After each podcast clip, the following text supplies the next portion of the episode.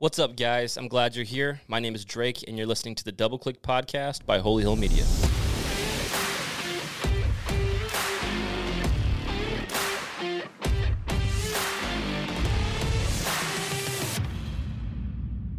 All right, so today I'm joined with Drew Kleinhen, silversmith, botanical dyer, entrepreneur. She is a co-owner of Silver and Vine and the sole owner of Drew Kleinhen Design Studio. Graduated with a fine arts degree from Kent State University. On boards, on boards, on boards. Uh, new festival coming, and she is the uh, steering committee member for that. Super excited for this conversation, Drew. I have to know where did you find your love for this amazing work that you do? When did it start? Well, first off, thank you for having me. Of course, of course. so, where I first got my love is that what you asked? yeah, where, where was the where was that moment? Was was there a moment, or was it a progression? for just art in general. yeah, sure. Okay, so I mean, I've always loved art. My mom is my biggest inspiration when it comes to art. She has been, she just let us play with everything. What's your It- mom's name? Michelle. Michelle. Okay. Yeah, Michelle. And she got that same kind of mentality from her grandma. My great grandma was a porcelain artist, Oh, like cool. rena- like well known, I guess, in our area. But she unfortunately passed before I was able to meet her. But yeah, that's kind of where it started. So the love of art has kind of spread throughout my family. Um, my mom's been a floral designer for flower, like florist for almost fifty years. Oh wow, So um, that's awesome. yeah, just being able to see her work her magic and just be creative basically every day of her life is inspiring. Yeah, For sure. absolutely, absolutely. Loved it in school, high school. I basically lived in the art room. Yeah. They kind of let me do whatever I wanted because they knew that it was like that's what I wanted to do. Um, my ceramic artist, Brandon Knott, one of the most incredible humans, Shout and Matt Brandon. Neff too. I love Matt Neff too. Both of those guys. Um, so they kind of you know shaped me into the little artist. Yeah. So yeah, ceramic artist. Like I said, Brandon. He kind of let me do my own thing. They yeah. just Is that the first like medium that you kind of fell in love with? Was this? yeah, because I mean, I liked drawing, I guess. I mean, I wasn't that great at it. It wasn't Yeah. like my big drive there, but I really love tactile art. Okay. I'm just very much like, Material, with my hands-on. hands, Okay. absolutely.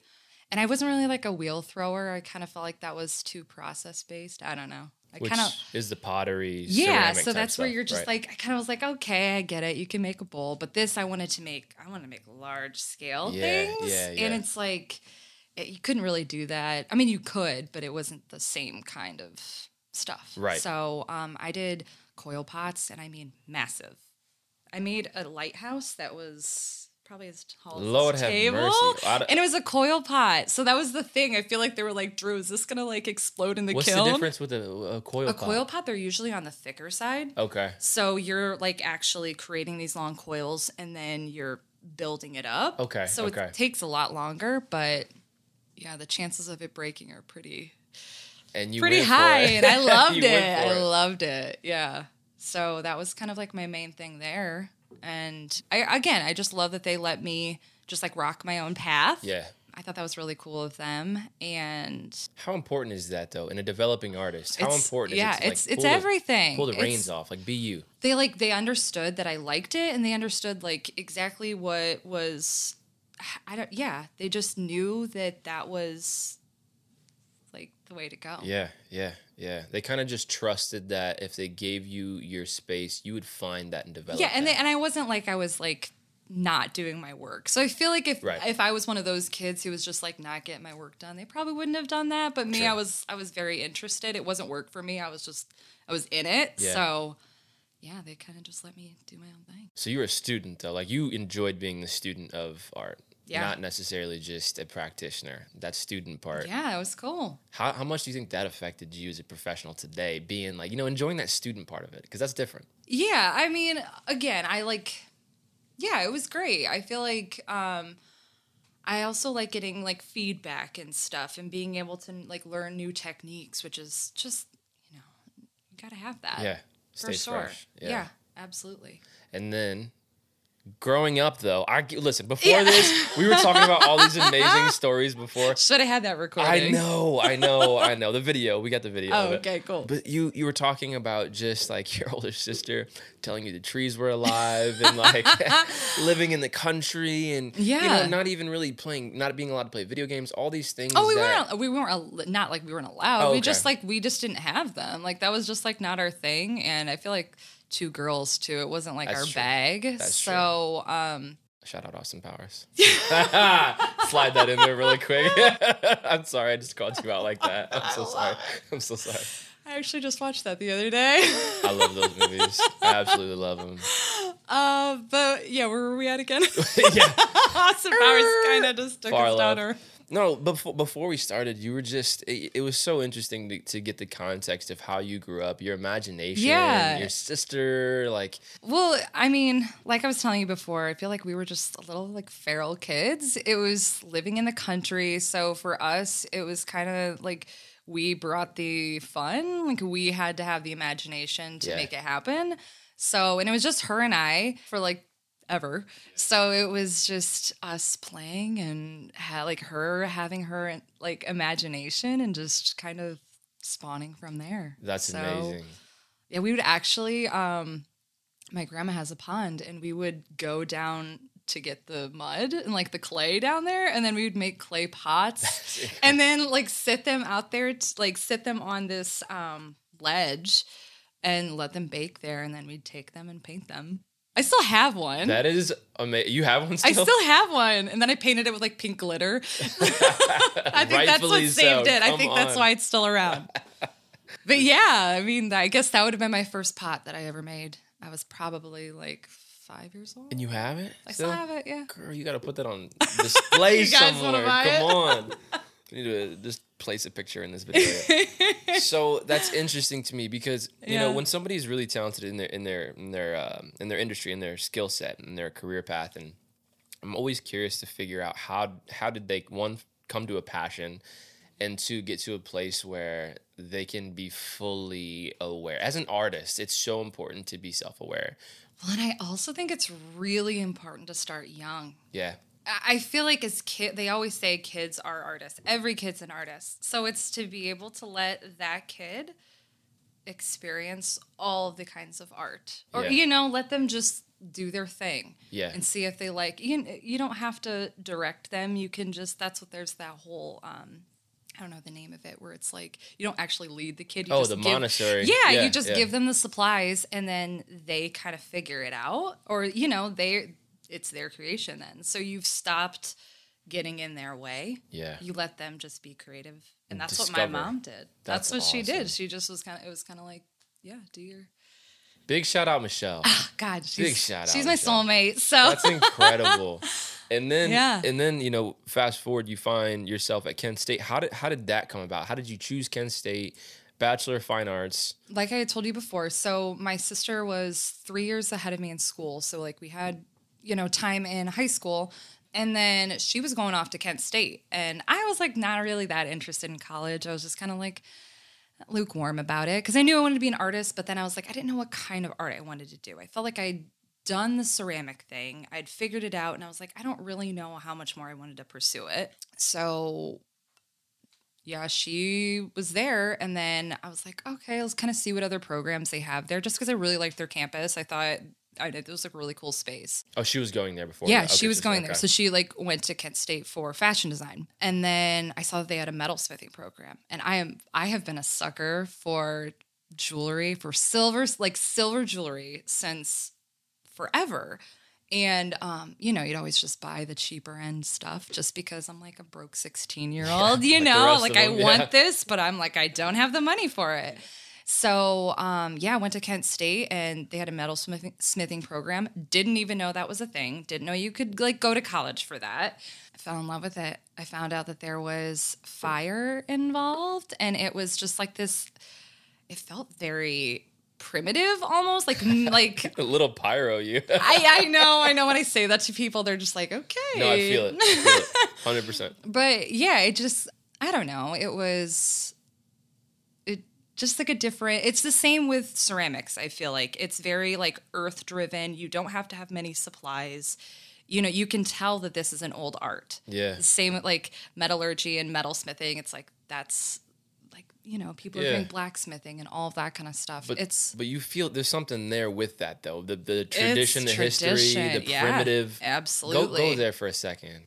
I, yeah, I guess I never even thought about it about it. bit. I guess I never even thought about it. I'm like very earth driven, I guess, where it's just taking what you have or just there's something about like where you're located in the world and using Those what's around you. Yeah, absolutely. So yeah, I fell in love with that. So with an art degree, with um, the metalsmithing, you do more of the art side. So it's more of like concept based instead of um, like the jewelry that I make now Right. but yeah, it was really incredible to do that. And also had plenty of other, you did tons of other art classes. So it's like I was doing glass blowing, I was doing more ceramics, I was Oh, wow. doing textile art. You're doing new drawings. Like you're you Yeah. just you're doing all of the like figure drawings and everything like that. So you've just it's a well-rounded uh, BFA. So yeah, it's just a well-rounded um college experience, I guess. Do you did you like at any point in time like really niche into the the um, the metalsmith type stuff, or was it kind of like I you you took uh, all different you were working with all different mediums throughout all four years? So um, yeah, I had a. It was a specific. Um, what is that called? Where it's like, because it was General elective type classes, or well, like my metalsmithing classes. I did two of those every semester. So you had to, because that's what I like. Graduated with metalsmithing. Okay. Like jewelry and metals is my like actual like. It's not even like subtitle on your degree? yeah, like what is that called? I don't even. I can't even think of the name of it, but your focus or Focus, Yeah, there you yeah, go, there there we go. go. So I think there was maybe twelve of us who were in most of my classes, and then only two of us graduated. So it was like they were still making, they were still going through their process of like getting their degree. So only two of us at a time were basically graduating. Wow. So it's a very very small section of Kent State. Yeah. So yeah, not many people know about it. Interesting. How'd you like Kent State? Because I've visited Kent State to party a few times. That's why you go, right? I did get tear gassed once. It's okay. You got tear gassed? yeah, dude. Riot? Were you part of like a big crowd? Well, okay, they don't have it anymore, but it used to be. Here we go. Um, I know, Come on. seedy Take a quick- side. but they used to have. Um, it was oh my gosh, Kent Fest or what was it called? No, it was College Fest. Sorry, it's been a minute. It was called College Fest, and yeah, you'd party all day, and then the riot, um, the riot squad, you know, the they would come in at like 5 p.m. and just tear gas you out. Wow. They don't even ask questions anymore. They just have, they're tired of It tired was just a line of them, and they would just like take Gas you you. out. Oh my god. How did that feel? Oh man, it was it was wild because I mean, Yeah. you're probably also inebriated, so it's like you've been drinking since Yeah. 8 a.m. So yeah, it's kind of like a long day. Kent State, y'all. yeah, sorry, they don't do it anymore. They got rid of College Street, so you know they they knew they learned their lesson. We were Cut the tear gas budget. Did they? yeah, they're like, let's not get the SWAT team in here. It's pretty expensive. That's wild, man. wow, we went way down. I know, right? This is why I love podcasts, though, man. They're just like where they go, they go. You know. So back to what were we talking? Kent about? State. Kent Well, just the State. idea of yeah, Kent State. I just um, I love that it has a lot of history too. I mean, it's.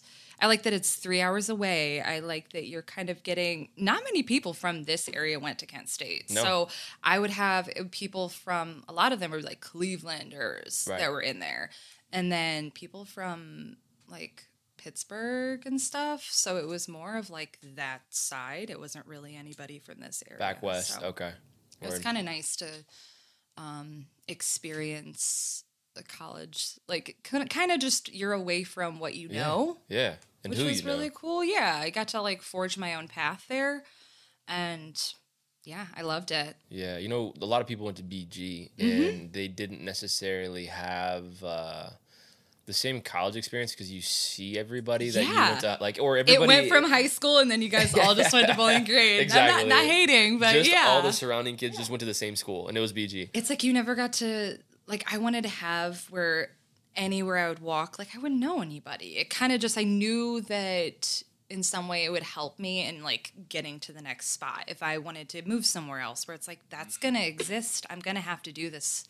I mean, I had my sister there, but it was like she was a senior. She was doing her own thing. Right. She wasn't She's in too cool for you, Froshy. well, she was very, very, very busy. So yeah, we were just totally opposite ends Yeah. of the spectrum there. So Which you were aware of that in school, like aware that you needed to make friends, to network, to, to get to the next place. You were aware of that consciously, like Well, I, I guess maybe not consciously, but I feel like I I didn't know anybody. I only knew one other person in my graduating class that was going to Kent State. wow. So I feel like for me it was like I didn't have a fail safe there. It was like, yeah, I had my sister, but figure it out. it's yeah, she's not going to be in my freshman courses with Right, me. right. So But that was that's interesting though, because I wonder how that ended up, and we don't have to dive into that completely quite yet. But I wonder how that affected your, I guess, your propensity for art, or even starting your own businesses and things like that. Just because I know so much of uh, the personality type for entrepreneurship ends up deriving from those early developing years in you know 17 to 22 23 24 Yeah. 25 totally. and I wonder how that affected that. But we'll dive into it later. Liz, er, so fast Yeah. forwarding from Kent State Yeah. though, DK Design and stu- that studio Mm-hmm. was how long after you graduated? Walk us through like post college now. Uh, okay, graduated in 2014, and then I stayed around here for just like a couple months, and then I moved to Nashville, Nashville, Tennessee. So I moved there. Yeah, I graduated in May, and then I think I moved to Nashville in November. Okay. Moved down there and just you know change of pace, totally different change of pace. Oh yeah. Oh yeah.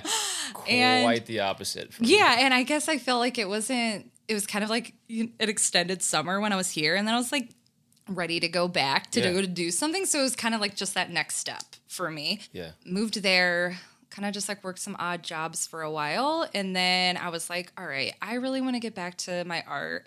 I I just want to get into jewelry and like actually see how this all pans out, you Yeah. know. So it was on Craigslist of go. all places. like bless Craigslist, honestly. Um, it's not even. I feel like if you're in a city, you understand how good Craigslist is, is for, certain sure. things. But like here, I'm like I don't understand it. No, here. it's not even. It doesn't chickens even. and stuff But it doesn't. it doesn't exist the same. But somebody who posted one of my then future bosses, he had posted that he wanted like somebody to work for him just for a couple hours in jewelry. Yeah, started working for him for a little bit, and then that spawned into finding another one on Craigslist. Let's go. Uh, Yeah, I got two jobs that way, and then so it kind of just spawned from there. And both of them were um, like wholesale brands. Okay. So I knew that just like to see how you could make a creative business and do it wholesale wise. So like how to actually create a business. Right.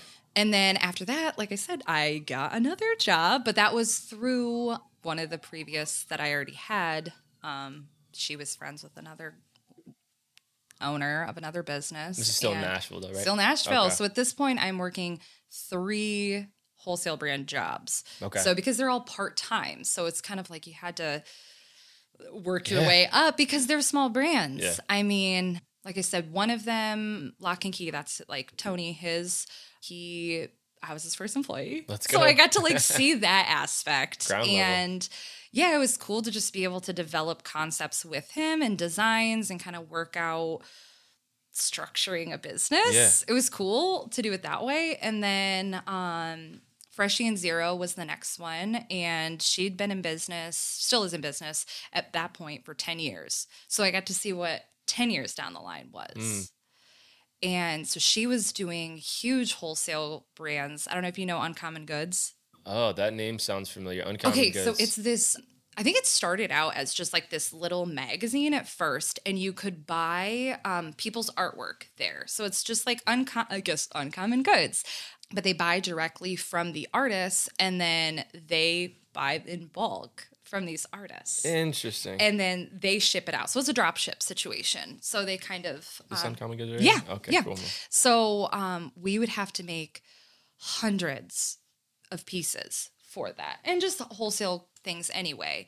So it was just really cool that we were, you know, I was like, I could have made that, you know, just interesting to see. And I mean, I'm just like, excited for them because then I'm I, it's like it could have been a piece that I made, Yeah. but it was like to support this other like women's business is so cool. And then Christina was the last one, and she is a huge mentor for me. Okay. And her like studio manager, Mary Ellen, literally salt of the earth, sweetest human being on this planet. They just they they like took me in, took me under their wing, just showed me how to do a lot of things and yeah, like I did my first wholesale show with them. Um, so Christina had um, shipped me out to New York, and I was helping her like selling her wholesale brand at like the Javits Center, which is this huge wholesale Wow. like space. So I don't. It was just crazy to see how that all worked out. Interesting. So Yeah. while you were going from these three that I heard Yeah. Mm-hmm. you say, different businesses helping out, getting a few hours here, a few hours there, were you did you have another job at the time? What was that like in Nashville? Were, No, so I creating on the was? I was at that point working three of them. So I'd kind of Oh, like split okay. my week. Yeah. So I would kind of start my week at one, split the other half of the week, and then my other one I would be able to do it from home. Oh, cool. So it was like it was great. I was again able to use my degree Yeah. and be able to I don't know, just see how it all kind of worked. And I again I didn't even I think about it now as how that had helped me create my business, but me, I was just like excited to be able to have a job Yeah. in something so so niche, you Yeah, know? yeah. I feel like jewelry is just such a such a small little piece that it's you know kind of crazy that I was able to do three jobs. So I was gonna say, then you are with three Yeah. different opportunities at one time, which, if I must say, it's pretty true to character for you to be doing three of those, and then fast forward, I'm like, girl, it's the same thing today. there's something with threes for me. Is all I'm gonna say. yes. So Yeah. okay, so you know, you just kind of made the connection with that experience into the, the businesses you have now. Um, you know, DK uh, Design has been around for five, six years now. You said, Yeah, the 28th of April. I just we just celebrated our fifth year. amazing. I haven't in life. I haven't posted anything about it, but That's kind of one you should have celebrated. I know, Come on, I now. know, I know. But you had a lot going on. You've got a baby. You have another loca- another business to Yeah. worry about. You know. Yeah. Okay, I get that. So okay, so that design studio, which I've been to, I love it. Thank I you, Think, thank yes, you. yes. Uh, Lexi and I have gotten multiple pieces. from yes, you. you guys are the sweetest. Thank you. You know, guys could we- show up. I We appreciate we you definitely so show up, of course. Yes. we get it you know we get it and Yeah. we we love your art and i think you know one of the things that really stood out to me about um, the dk design studio that you have is just how the you have a style that you stay true to despite so many people giving you opinions and suggestions and custom needs Yeah. and you have this style that is consistent and it's really cool because every time i see a piece of yours around whether you know we're in bryan defiance anywhere i know it's your piece That's so cool. yeah, Yeah. and it's cool and and people some of the stuff that we've worn it's people know uh, drew right yep this is drew's Isn't piece. it weird? it's insane i think it's so cool though and But I never, I never see it. Like Really? everyone else sees it, and they always have that experience. but yeah. I never, meaning like I never have someone be like, "Oh, is that a Drew?" Because it's me. You know, they're not. yeah, gonna exactly I don't. Yeah, it's kind of crazy. So I think one of the cool parts too that I I really I guess experienced by going into the physical location that you had was when we got there. I can I could see two different parts of you. It was the creative, and then there was like the the cre- like the the style, and then the creator. Right. So because you have It's wh- so where you work. Yes. It's well, because important where you work is also where you sell, and it, it was just so easy to tell that you can you have a passion about the process mm-hmm. and the product. Mm-hmm. And like to me, I think that's probably why like people take to your your pieces so much. It's because of the the attention to detail, of course, and the style, of course. But there's something about being in that studio and seeing the final piece, but also seeing you soldering something in the back corner. Yeah. And it's it's cool because you know, when I was there and I got my necklace, because a lot of your pieces are for women, but I'm still like, how can I make I this work? trying, buddy. I'm trying. I've been annoying you for like two years. Like, hey, two years now. Hey, any guy stuff coming out? Like, not yet. We're working on I, it. I know, know. I know, I know. But I know in all time. But I still I get that that that the blue the turquoise necklace that I have. I got there. I came in and you sized it on the spot, soldered it on the spot, perfect to custom to where I wanted it to lay. And it was just so cool being able to walk out with that final piece after seeing part of that process. Yeah. And I think that's so cool. Huge opportunity for vlogging. Not that you have any time to do so, but I know. I know. I my brain is always reeling about those things. It's like Yeah. all the the things that I could be doing in that aspect for sure. I would love to do that. Yeah. Love to. yeah, maybe we can do a little mini doc on the process and stuff. That'd be fun. fun. Just I, it is so important to me, and I I knew when I started that was a very big part. I just I love seeing where.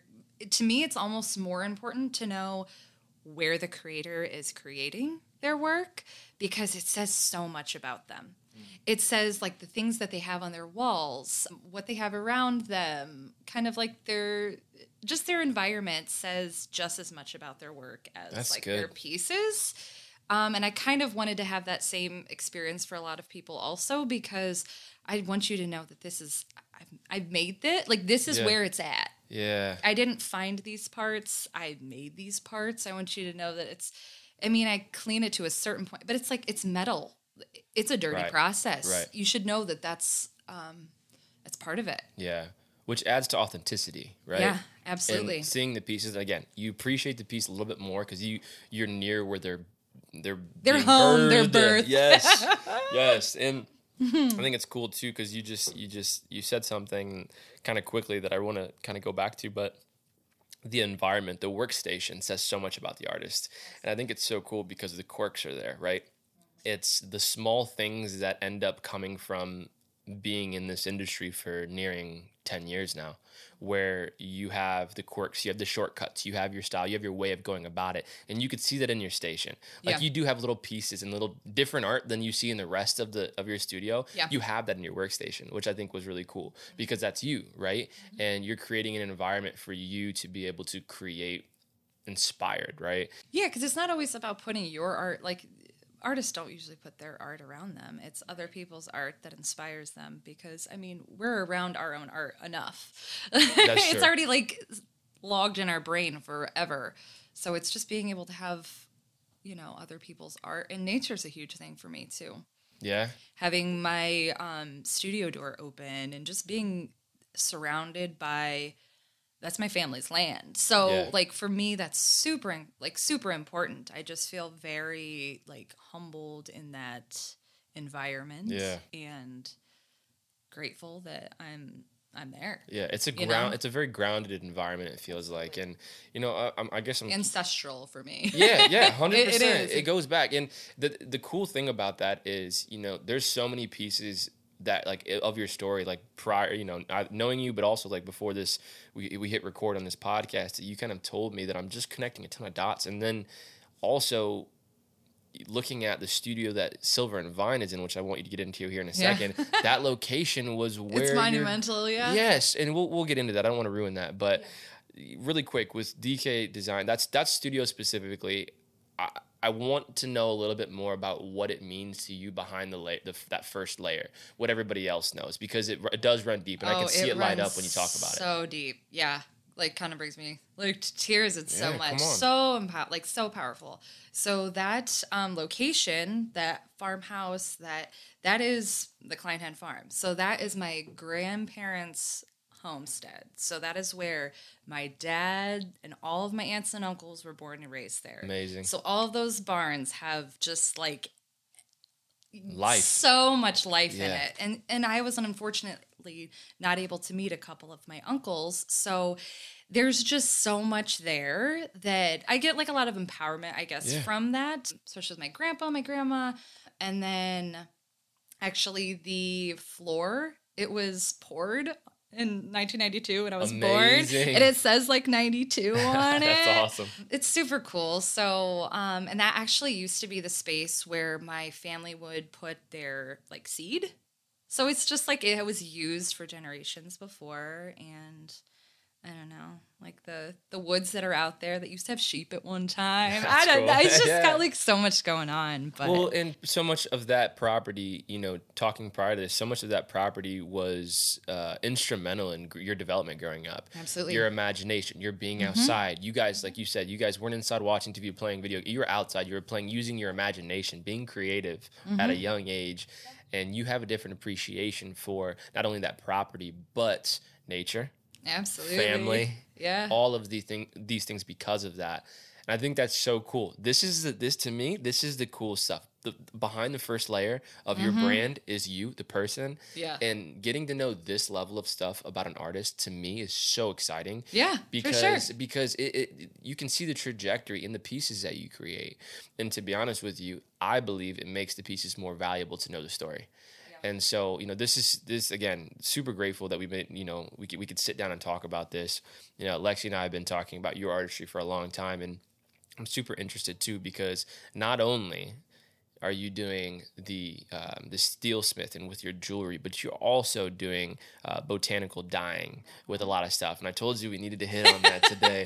I told you we That needed to hit nature on that. element. Come on, talk to me about how you got into the the botanical dyeing um, of you know scarves, your Yeah. Mm-hmm. the, the clothes, the hoodies, the t-shirts, all of this stuff. Tell me how you get into it and a little bit about that process. Yeah, for sure. So, um, while I was kind of in that weird space in my life where I wasn't doing any jewelry or anything like that, I started doing a lot of um, dyeing. And that wasn't even just natural dyeing, I was doing like batik and those kind of things where it's fabric like painting. Okay. because it gave me just like a different outlet than like the metal smithing and it also was something that i didn't have to have a torch. I was in an apartment you know all those things where it's like kind of dangerous you can't really do that. But i did a fabric dyeing class in college and i kind of fell in love with it because and that was mainly just regular dyes but then we did like a little bit on natural dyeing and I was like kind of piqued my interest. I did we didn't have too much time on it, but yeah, I ended up just like it really just felt at home for me because of my mom's background in flowers and it, and my dad as a farmer. I felt like to me it just kind of merged all of it. It was like very us, if I would say. yeah. So again, fast forward once um, 2018, I started Drew Kleinhen Design Studio. Um, I just kind of did both of them together because it they don't go together, but they do. Yeah. In my mind, they do because I don't. Yeah, I don't know. It just does. And so with the natural dyeing, I really tried to get items at first that were like foraged. Okay.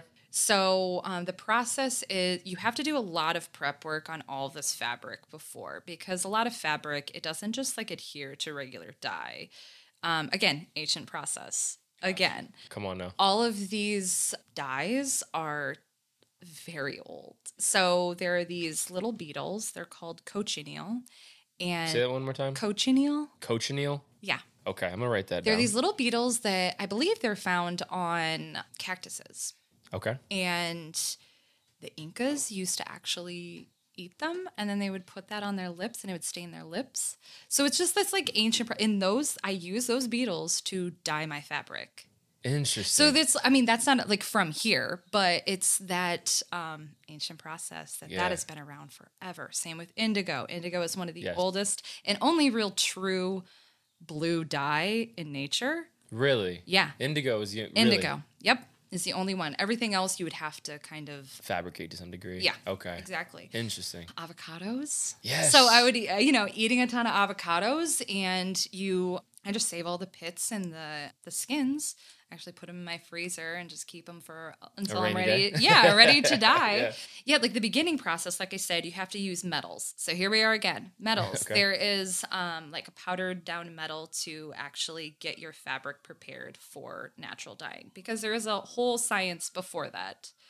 So once you get that, then you can finally get your natural elements added to it. But it's it's in itself it It's intricate. it's wild, Yeah. and you never actually know what you're gonna get sometimes Mm.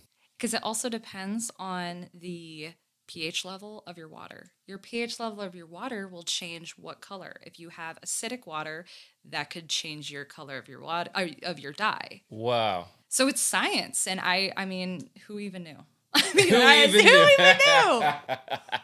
Well, I didn't know I like science that much. Well, they can't. They come out so cool because there's this like beautiful. and I don't know if I explained it well. But no, I think you did. I think you did. And to be honest with you, anything more complicated is going to go over my head if I'm like being the honest metal with part. you. I feel like that one's a tough one to describe. But yeah, leave the complicates out from so I can understand. No, so the they come out though. They're they're so cool because it's like um, it's almost like oh, there's a bit, there's a bit of grit to the design of the stain. Mm-hmm. And what you're doing is you're staining fabric with natural products to make just these beautiful pieces. And I guess I'm interested to know like what about that design do you like? Because you wouldn't do it if you didn't like the final product. Yeah, well, and there's different there's different forms. So there is the ancient process, which is the Japanese process called shibori. Shibori. Shibori, and that is where you are tying the fabric and um, it's like a resist. So then what is left behind is like the white area.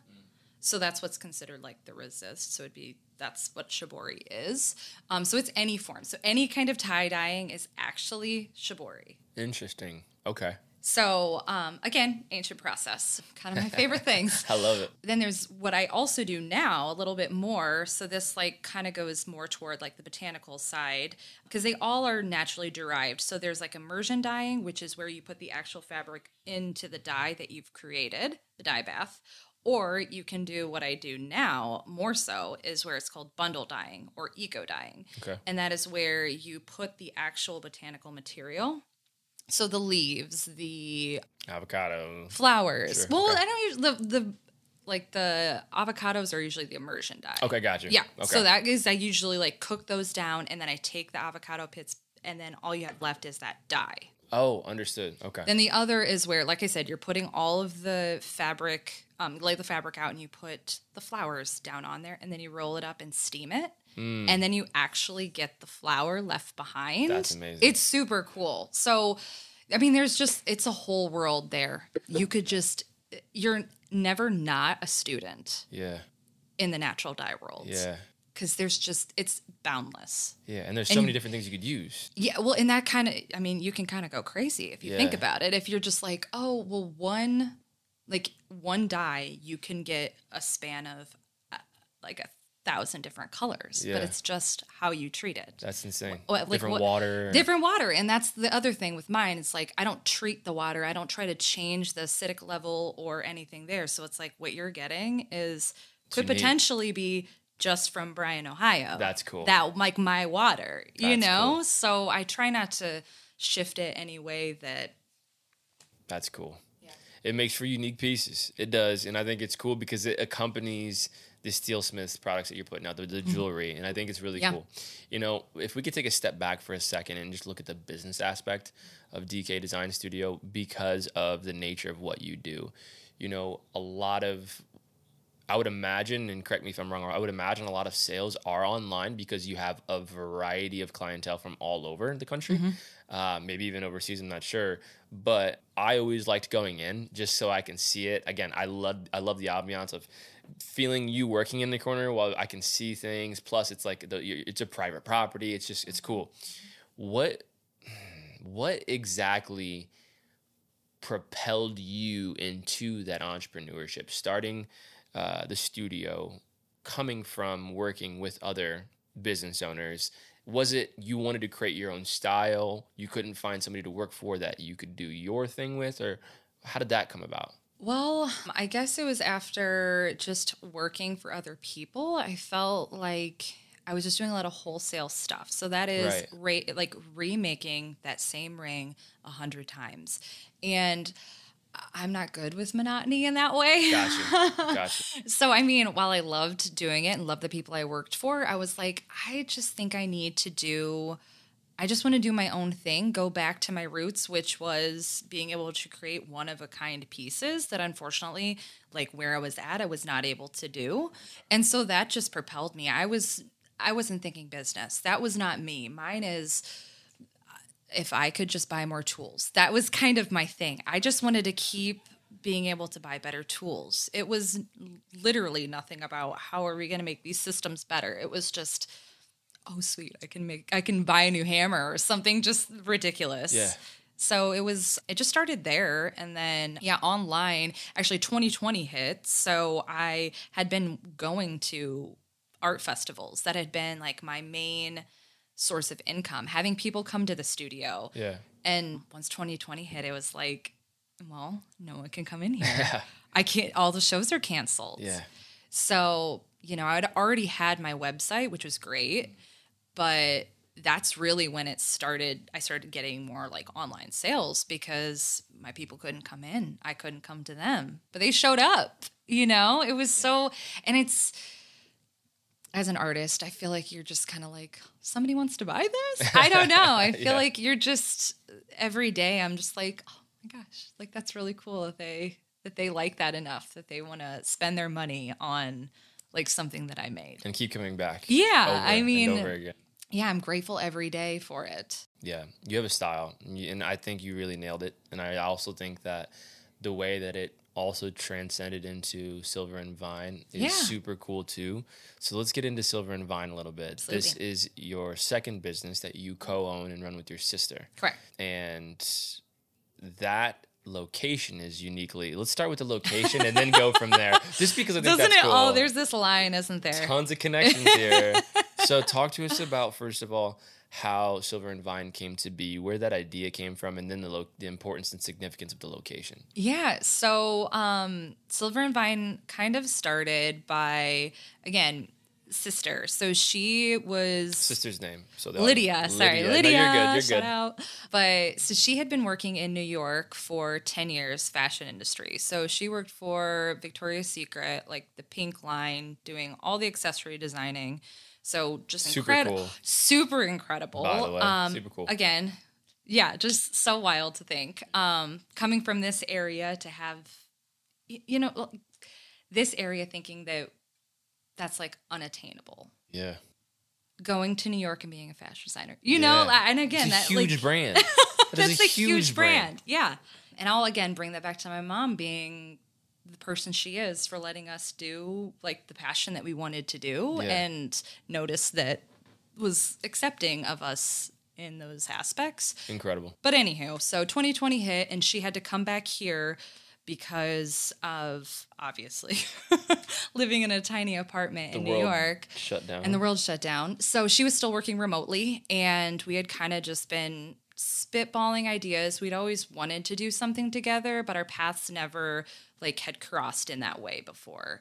So um, I think she just kind of fell in love with being back with the family again, and we kind of just really just thought there's no better time than now. If we're gonna do it, let's do it now. We're at a good point. So we kind of wanted to hone both of our skills together. So she's incredible at what she does. She knows construction, those kind of elements. So that's like a, and she's a very type A person. I am type Z. Like I am procrastinator. That's my bag. you know, I can be making jewelry for like 10 hours and you wouldn't see me, you know? yeah, yeah. So yeah, it was, it's kind of, we've always worked super great together. So that's kind of what we just decided we were going to do something together. And then our mom's old shop, a space there was available and it kind of just like stars aligned. And this space, my mom had her floral studio, their floral shop there for 20 years. Mm. So at this point, she had been out of that space for 20 years. Amazing.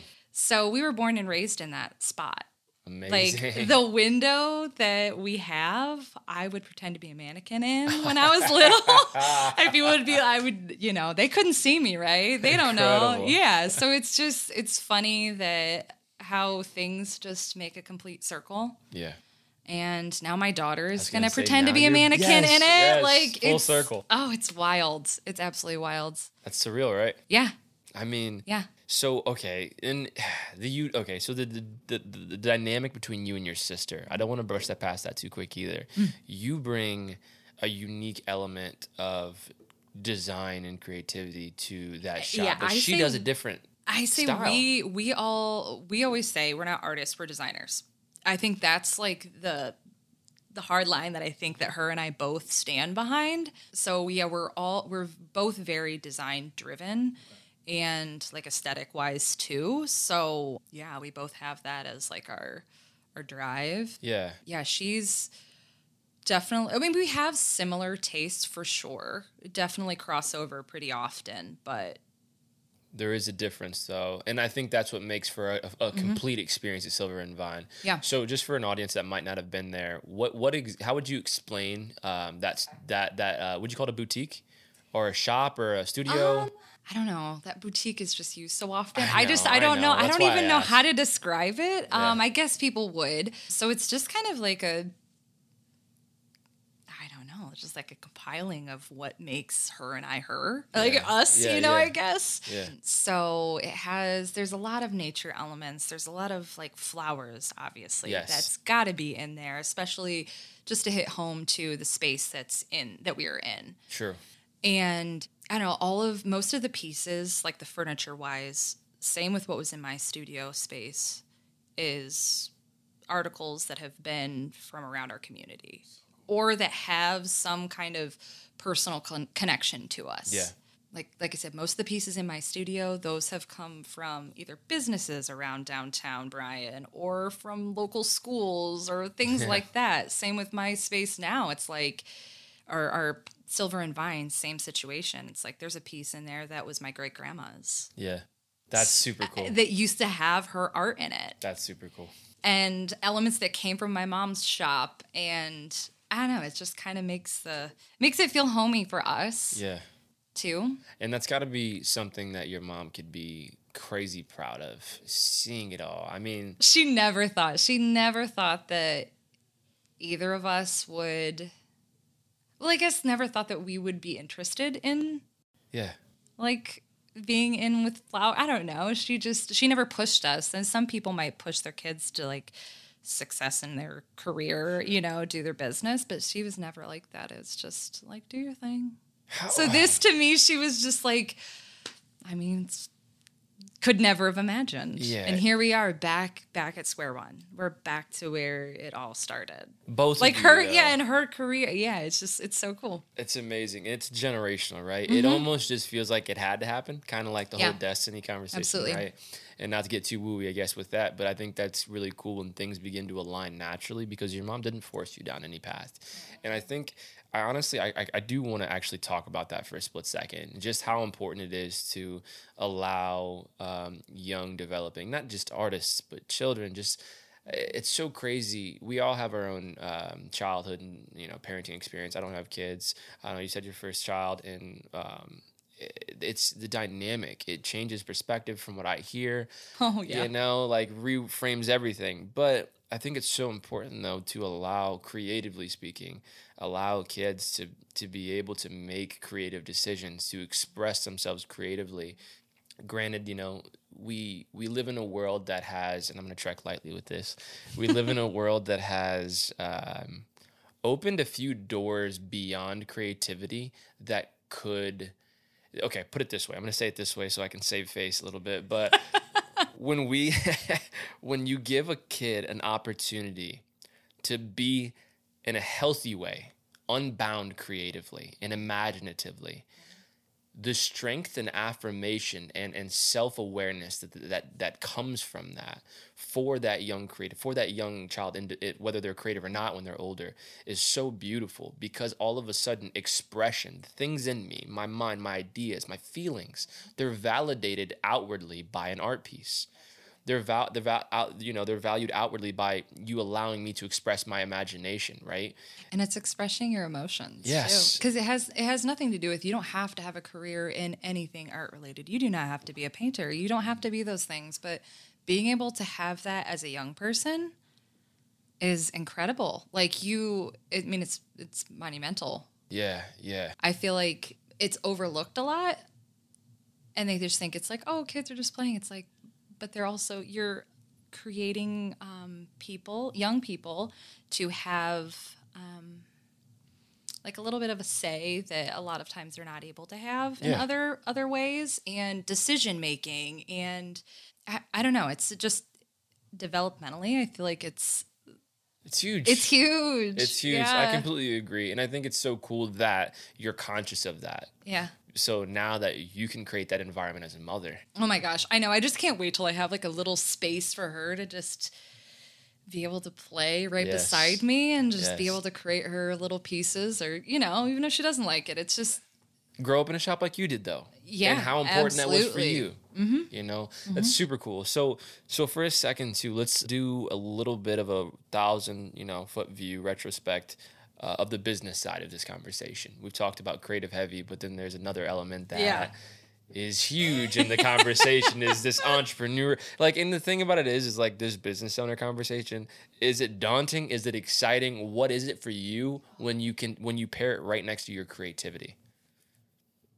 Is it just a means to it or what, how do you feel about it? What's your relationship to the entrepreneur in you I guess I don't even think about it. I don't know. I I, know. just, I, yeah, I feel like it's, I guess it means to it. You know, what I mean? I'm like the business side. I just, I is just it do, hard for you because you're very personable you're, you're outgoing Oh, I, I'm incredibly personable in, in real life. I Yeah. feel like the social side, I'm, kind Okay. I'm, it's just not my bag. I social just, media again, I feel like I'm very old school. It's like I would much rather be face to face with you. I could talk your ear off for days. I gave you way too much information. Word vomit constantly. I'm like, they didn't need to know that. So Lydia and I both are that way. We're just kind of like, well, I guess they know a little too much today. it happens i do the same thing But yeah, I don't I don't know. I guess it comes easier when um I've like seen how that side of the business has like been run.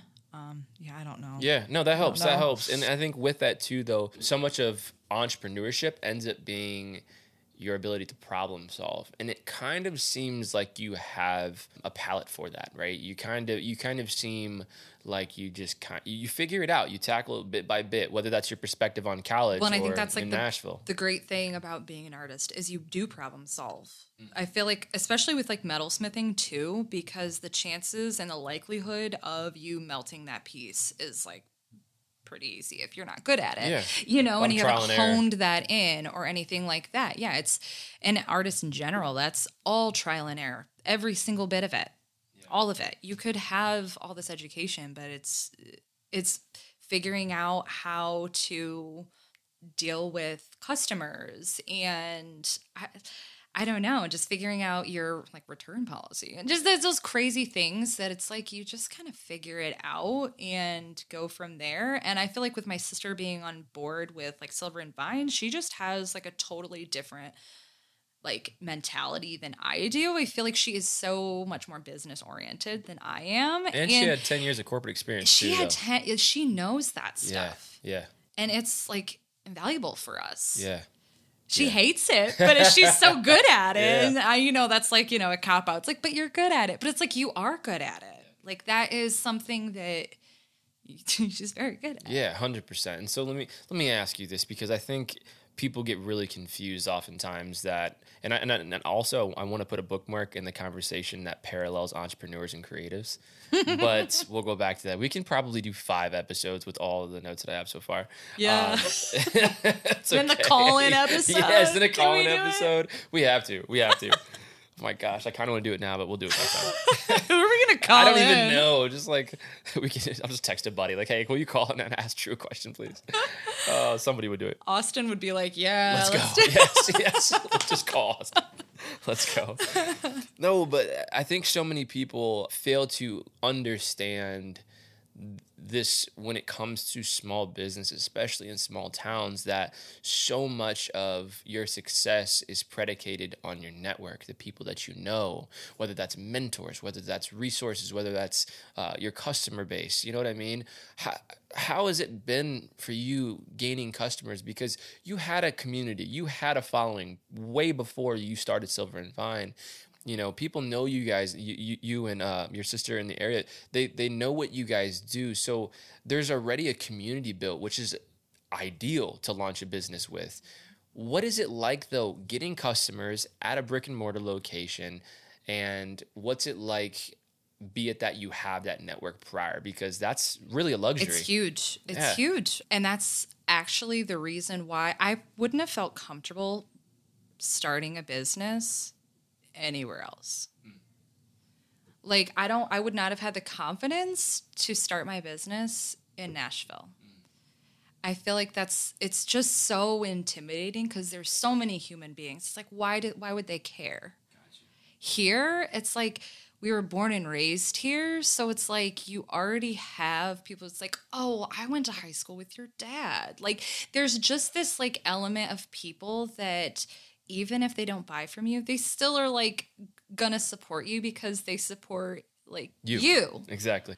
you're not just some random person who's just trying to peddle around something. It's like they care because they care about you. They care about your family. They care about making, I don't know, making a downtown feel like it has a life again. Yes. They want to support young people. They like that is an active um, part of, I can feel that environment since we moved uptown. I already felt that in my location, um, in my DK design location, but it's just like a whole different level now because people come up and like, thank you so much for being here. And we're just like, we're like, what? You, you know, it's Yeah. just for us, we're just doing our thing, but very. Oh, it's just awesome when people do that. It's because we don't. We're just like we're just doing our thing, but to other people, they it means a lot to us. Yeah, and you're located on um, the downtown section of Bryan, Ohio. So yeah, we're on like the back The outside of the square. Yeah, if you like know where Father John's is, we are catty corner to them on Yes. Beach Streets. But yeah, I feel like if I wasn't like I had said before, if I wasn't in Bryan, I'd be in Defiance. I feel Yeah. like these are my places. Yeah. So, um, but yeah, Bryan shows up and they're they're willing to support. Yeah. I feel like there's this era happening where for so long downtowns had been run down or everyone and we all know this. Yes. There is a like I don't know what we all had in our head, at least in Bryan there was, where it's like, get out. Oh yeah. Oh, okay. You know, Yeah, yeah. Hundred there percent. is, and it's like my sister and I did do that, and then we were like, we wanted to be able to bring something back here that felt a little bit elevated, felt like us. It's like this exists other places. Why can't it exist here? Like Yeah. there are people that live here that will find this enjoyable. Hundred percent, hundred percent, and they're here whether it's Yeah. their family, they have kids, whatever the case might be, but they're here. Yeah, you don't have to go to Columbus. You Like don't, you right. know what I mean? It's it, yeah, it's it can be here. and you guys are bringing back a taste of something bigger in a lot of people's eyes, which is amazing. And it's and it's interesting that you that you pointed that out. You, you know, your sister uh, and and you and you you both went away, Mm-hmm. and you both found home back where you grew up. Mm-hmm. But the perspective of your experience afforded a taste of your creativity that is especially unique in this area. And Lexi and I, my wife and I, did the same thing she moved to Nashville. I moved to Nashville. I lived in San Antonio. You know, I came back. She lived in Mexico with her mission for a half a year. Yeah. You know, there's just these experiences that are, it's really cool to bring those back, to be able to have a taste of something, I don't want to say bigger, but something different. Well, like we are the next generation. You know, if if or we are the you know what I Yeah, it's like yeah. we're so used to like what was already here, but we need to be part of that next wave of what's gonna come. Like what's going to make Defiance or make Bryan better than it was before. That's because we all were like, oh, well, I mean, that was just our mentality. It's like, oh, why would we live here? Yeah. We got to go to Fort Wayne or Toledo to but get now, cool. I mean, you can just tell like, there is definitely a wave. Like I said in Bryan, there is a wave where people are like, oh, I could actually like hang out down here. Yeah. There's like things to do. And we're just kind of like, yeah. Yeah. It's not as bad as you think it is. I don't know what, what, I don't know. I, yeah, it's, and I, and I have fell for that. I fell for it. Yeah. Well, and here's the deal though. You have perspective though. I did. Yeah. Yeah, exactly. That's the difference, I think, because when you come from a small town and you're in a small town and you've never left for any long period of time, you can't appreciate it as much because listen, you know, Yeah. eventually when you walk by when you walk by that full laundry basket of clothes so many times you're to forget it's there, right? Absolutely. Well, when you consider small town, right? You you you grow, you become ungrateful. same to people you went to high school yeah, with. yeah, Yeah. Same Yeah. Mm-hmm. shop, same location, same movie theater, whatever. But now, you know, let's talk about Bryan. Bryan, you guys, uh, Silver and Vine, okay? Your studio is still in Bryan, okay? Mm-hmm. Yeah. Uh, Cove, uh, Yeah. Lacey and Ben Adams just launched that. Then there's Core, then there's FJ's, uh, my buddy uh, Chef Anthony. Um, Aquino, he's the, the chef at Father John's. They're they've got some Third awesome things in the making. Third rail's awesome. And then we're, we have a distillery. Yep, and there's more coming too. There's so much coming. So I don't know. I feel like there's a wave of coolness that I don't feel like has been there in a long time. I think that's here in Defiance too. I can see feel that. I yeah. feel that. Yeah. Yeah. The cool thing about that too is like everybody who went away because they didn't have the things are coming back and doing the things they wanted. Which is exactly the point. Yeah. I feel like that's what we were supposed to do. Somebody's got to do it. Yeah. Otherwise, all you're going to have are fast food restaurants. And it's like, Yeah. is that really what? franchises? You know, yeah, you need to have the small business and like have a community that is willing to fight for those small businesses too. Because we can't fight for ourselves. No. Like we can't do Yeah, this alone. Alone, hundred percent. And that's that's the beauty of small businesses and small towns is you do have a bit of a, a, a you have the community's interest based on you just being local, just on you being local. Yeah. And and I I will say this, I've had trouble with that. We own a I own a marketing agency, right? It's I don't have a storefront where you can come buy something and leave. I mean, you could buy some merch if you want, but Yeah. you know, and and with that too, it's hard to delineate history and tradition with new age marketing. It's just new. It's just new. My business, my family has not generationally owned business besides Lever Glass. That's my uh, my mom's side, but nobody can tell that I'm related to the Lever. So But this is so important for you. for sure, this for is sure. incredible. Yeah, thank you, thank you. Yeah. And it's been amazing being able to generate the awareness and community support. But up front, it was tough. I didn't Uh, necessarily have that. Yeah. You know what I mean? Had to first earn the respect of the business owners locally. Mm-hmm. Then second, I had to find a way to make it seem like, hey, like we actually care about our community for those who might not own a business but can still You show, show support. up. And You show up. gotta show up gotta show up especially for their small business owners you know what i mean? So you know it's been an interesting part of the journey to be able to acclimate to a small town community and really feel the support and find the support.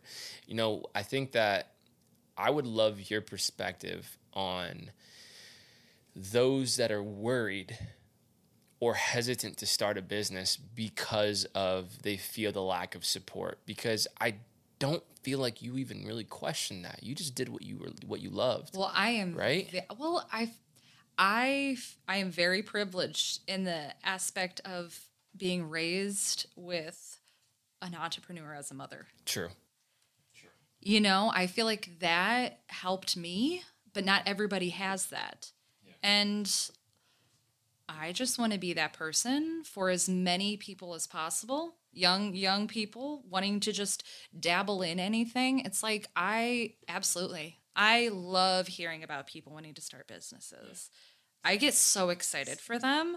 I'm like, okay, so what do we have to do? yes exactly. Like, let's think about this. I'm like, if you don't come to me if you aren't going to do it, because Exactly. I'm going to be on you. Come I'm going to be like, now. so when are you starting that? So I'm excited for you. Oh, you want to do that food truck? Let's do it. I will be there every day. yes Like 100%. I, I'm, I'm too ambitious. I'm too excited for you. Like, I, yeah, just don't come to me if you're not ready, because I'm going to be on you. Yes. But uh, I I respect that Well, I just, yeah, I understand that it's a very difficult thing to get started. You're you're just in your head. There's so many mechanics behind it. You can think of a billion ways and reasons why not to do something. Yeah. Yeah. But do you want to live like that? no and you only need one reason to start You only need one. And I think the cool thing about, you know, especially today's day and age is that Mm-hmm. it's re- uh, okay, it is easy as it's ever been to start a business. Oh, absolutely. And it's easy as it's ever been to keep a business in business for one simple reason attention. It's so easy to get people's attention nowadays, right? Yeah. Now, granted, people are catching, you know, starting to realize that, so it's getting harder because there's more competition in that, uh, in that, I guess, sphere, right? Yeah. Of, of, of, that perspective of business. I also think too that the amount of resources and access to information really mitigates people's ability to make excuses to start. Well, I don't know how. YouTube. Well, I don't know when. Now. yeah. Well, I don't have the funding. That's the easiest thing to find. You know what I mean? It, Or you you don't have to have the funding. Exactly. You know, Start small. I start very small. Like Yeah. I I start yeah. I guess the same with like a jeweler. It's like go online. come on. Yep. Go online. learn how to solder. You don't have to go to college. Yeah. You don't have to learn to do that. There's Yeah. so many self-taught silversmiths. You know, it's you don't have to follow my path. That's that's not everybody's path. Just Let's talk just about get that. started. Let's talk about that. Yeah, go there because you went to you went to school for this, but you had a passion for it. But you needed. I think. Correct me if I'm wrong. College was also a bit of discovery for you. Mm-hmm. It was finding your palette in you know in that art uh, career and and being able to find this skill that it was here. This is laid out. Here's a curriculum. Let's do this. Yeah. Now. I just wanted to don't see- have as many, I guess, like if you want to go to college and you want, especially for art, if you want to do that and you want to have like a, a pretty well rounded aspect of art, if you don't really know what you want to go for in the arts, I'd say do that. You can find out which one you like, but that's also a lot of money to try to just like figure that out.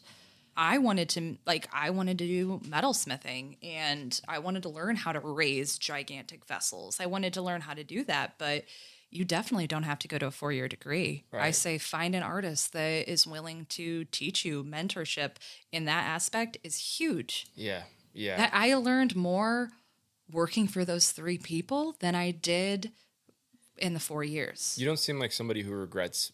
You you seem like hey, this is my. I feel like that's my path. That's do you- just the path that I I chose. Um Yeah.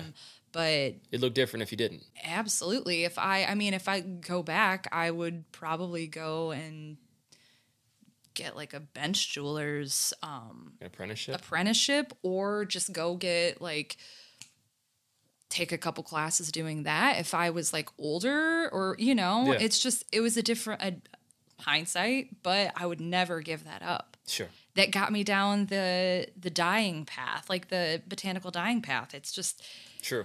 i it forged so many things for me that i wouldn't i wouldn't give that up Yeah, that's cool. And and i and oh man you just you just gotta it's start small yeah, yeah. Well, because a lot of people they have the idea, and then all of a sudden they are flooded, uh, berated, and more or less just consumed by the what ifs or the why nots, and and I guess I guess I guess part of that is just personality, because you know somebody could be considering a business right now and hear you and myself saying just start and they still don't because they consider the you know I don't have enough money, I don't have enough support, I don't have enough knowledge, I don't have enough experience. Mm-hmm. Here's the deal: you start start small, be aware of that, be transparent with that, and then find people to to build from. Find mentors. YouTube University. Listen, I dropped out of college two times. Mm-hmm. Okay, not once but twice. I Okay. don't have a marketing degree. I was going for psychology and autism studies back then. You know what I mean? Like it, it was YouTube University. It was finding it's the. also life though It is life. No, but I mean, like life has got you there. Oh, sure. Meaning, yeah. like, I don't know. I feel like it's it's every job that you've had, every experience you've had got you there. It's not just the college. You Yeah, know, no, not people. at all. I know plenty of people that I went to college with that are not using their degree. They got an they got an MFA, and they're not using that degree. That degree doesn't always mean Yeah. it does not equate to that Yeah. Yeah. if you don't have the passion for it or the drive for it, then that's it's kind of like it's not going to happen for you. Yeah. It's not you don't you don't want to do it. Yeah, and you know it's crazy because I think a lot, especially creatives, and this is, ah, this is a huge conversation. I kind of want to pull back the previous point on the shelf about paralleling entrepreneurship and creatives, but it's crazy how creatives they have such a hard time often finding their place in the world as far as professional, uh, the professional world goes. We're the weirdos. Well, yeah, do, there's not there's not a lane for you. you we're have to the, create your own. we're lane. the outsiders of the outsiders. yes, right. Just completely. I've always said that about Right. me being an artist. I felt like I'm more designer, so I'm like an outsider in the outsiders, which is the arts. yeah. So Yeah, yeah. And let's talk about the parallel though. There's a parallel between creatives and entrepreneurs, and I think that the parallel is naturally you have to innovate. Like creativity, creativity and art is innovative in itself. That is the thread of its existence, right? And with entrepreneurship, innovation and problem solving, because innovation is just problem solving when you boil it down, right? And so I think there is a parallel between creativity and entrepreneurship. Where there's a huge disconnect, though, is the personal skills. A lot of artists aren't necessarily personable, or they do business a completely different way because they think the, some of the best artists that I know are just very emotionally displayed. They're very in tune with themselves. However, it's really hard to sit down and have a meeting about your fiscal productivity or Oh yeah, you're, administrative that is foreign. Yeah. you're just like I don't know what that is. I'm just gonna keep making over here. right. Well, because structure, structure is our enemy. Yeah.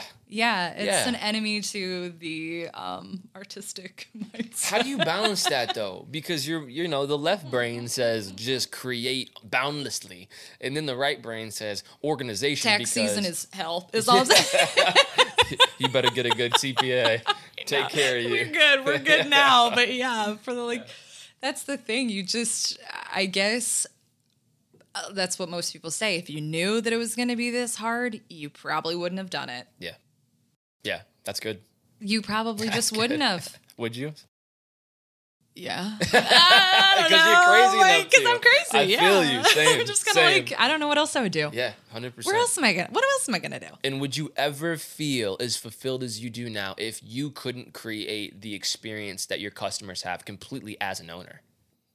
No, I, yeah, and I feel like for me, even having someone try to sell my work, there's just like that. It's like it's got to be me. Yeah, yeah, because it's part of the experience, right? It's me telling you exactly like what part of that. Where did I find that stone? Like how long did that take me to make it? Where like where's that design in my sketchbook? Did I even sketch it? Was I like just like making it off the Yeah, cuff? I don't know. I feel like there's um yeah, it's it would be weird to hand that off to somebody else yeah, because people yeah they they want to talk to me they Yeah. like i feel like i can not that i'm trying to sell it I'm, by any means i'm just trying to talk to you because i Yeah. this is one of my passions Yeah.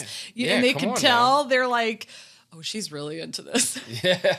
I feel you. they're like we shouldn't ask her any more questions she's going off Well, I ask because I'm curious. Oh, well, And I yeah. honestly, Yeah, yeah, and I also think too, a lot of people are genuinely curious. I think that the hard part comes in when not a lot of people understand, because a lot of people who might appreciate your pieces, and maybe they all are creative and understand, right? But a lot of people don't. And you know, with us too, whether that's a video, a logo, copywriting, a strategy, whatever. Yeah. This podcast a lot of this is just creative. It's instinctive. It's innate. It's what we feel right right? Mm-hmm. But with marketing obviously we have a ton of metrics and information that we have to use to be accurate.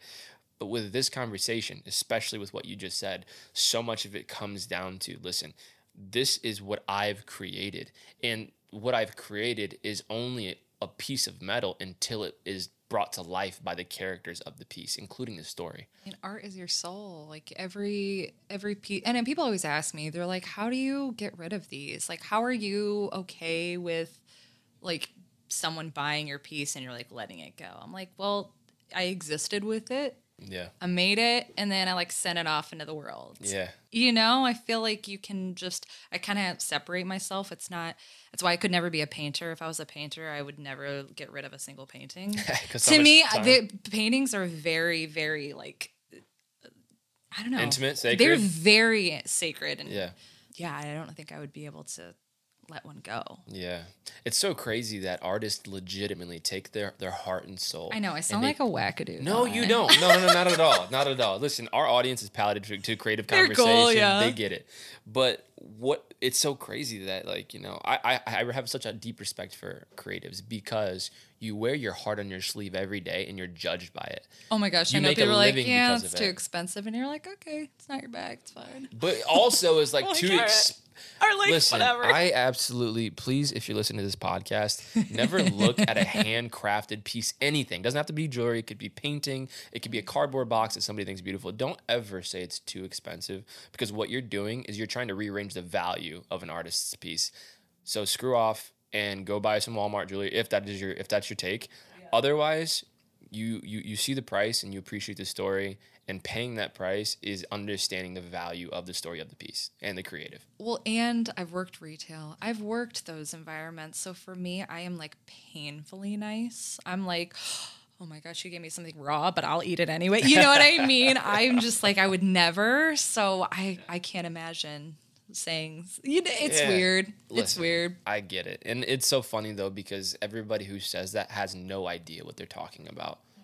Like they don't know anything about actually the, the creating the jewelry. They don't know anything about the industry. They don't really know industry prices. Well, and I also think, I mean, there's some people who, I, yeah, they just don't, they just don't know, and and I have, I have to educate quite often, and that's totally fine. But this is my passion, so for me to tell you how I made it, again, I'll go too far. Like you'll know too much, but you know, I feel like then they understand, and they're they're they're they're my people then. Yeah. You know? Do you feel like that's played a role in the success of your businesses because you're able to passionately sell, even though you're not selling, even though you're not selling, Yeah, you're just yeah, talking about it because you love talk- it. yeah. And it's an opportunity for you to talk about your thing, right? yeah, me with art, I'm just like, "Ah." do you think well and that's how it should be right And I- Yeah. I, really do believe that's also um it's infectious and attractive from from a consumer standpoint because I mean, try selling some. You know, how am I going to be passionate about your pieces if you're not passionate? terrible. I would be terrible. My face, everyone knows exactly what I'm thinking.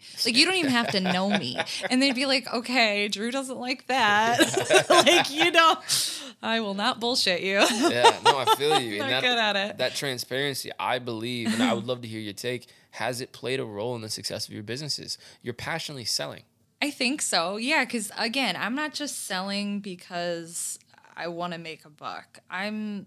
It's like if you're interested in it, like I, again, I'll tell you everything about it. And again, even if I have so many people that come and they're like, I can't buy right now, but that's like on their list, and I'm like, I understand. Like, Yeah. jewelry is a luxury. Yeah. we know this. Yeah. it's always been a luxury and i'm i'm just telling you it's not something that it's gonna um, fall apart or those things. It's like it's meant to be handed down. It's meant to be heirloom. Like that's the point. So when you do that investment it's like you're gonna have that piece for your grandkids. Hundred percent. so i don't know. I feel like yeah i hope they i think hope they buy into like me as a human. I'm i don't know Maybe they just like your pieces. They don't want to talk to you. yeah they're just like yeah she's weird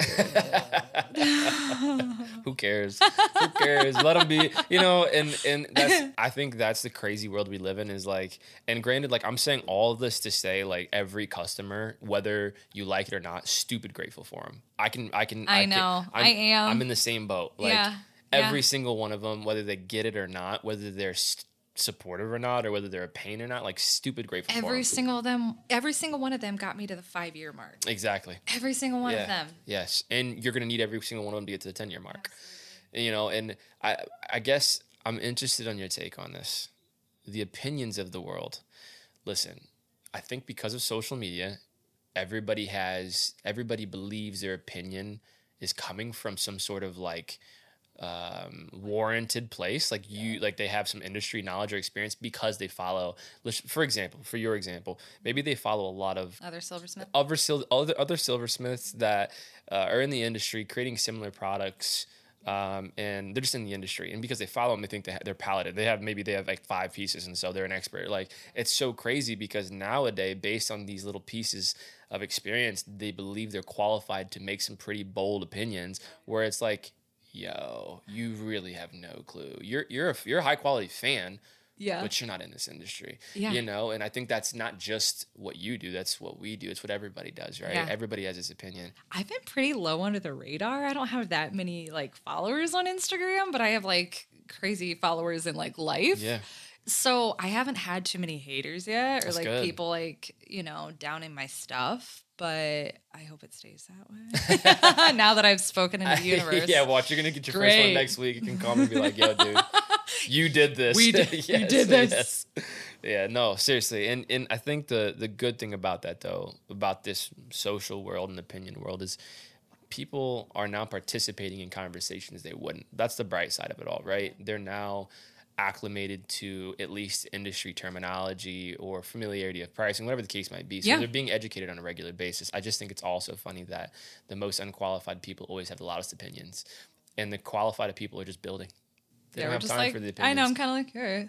yeah, like it or don't, I'm moving on. That's how I always am. Yeah, well, uh, the people with the most opinions are typically the people that have they're doing the least. They're building the least amount of thing. They're not doing anything, right? Yeah. So, so let, let me ask you this now. So, you have you have um, Drew Kleinhen Design Studio. You have Silver and Vine.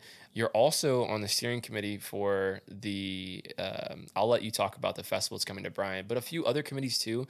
You have a lot going on. Fill us in on everything, if you. Okay, okay. So the next thing that's happening, I am on the steering committee for what is going to be the new art festival, juried art festival happening in downtown Bryan. It's called Come on. Flair on the Square. Let's go. So this has been this is a brainchild of me and another woman. Um, so she was out to my studio and we were just like, you know, in my space Yeah. talking art. And she's a businesswoman. She um, is incredible at what she does.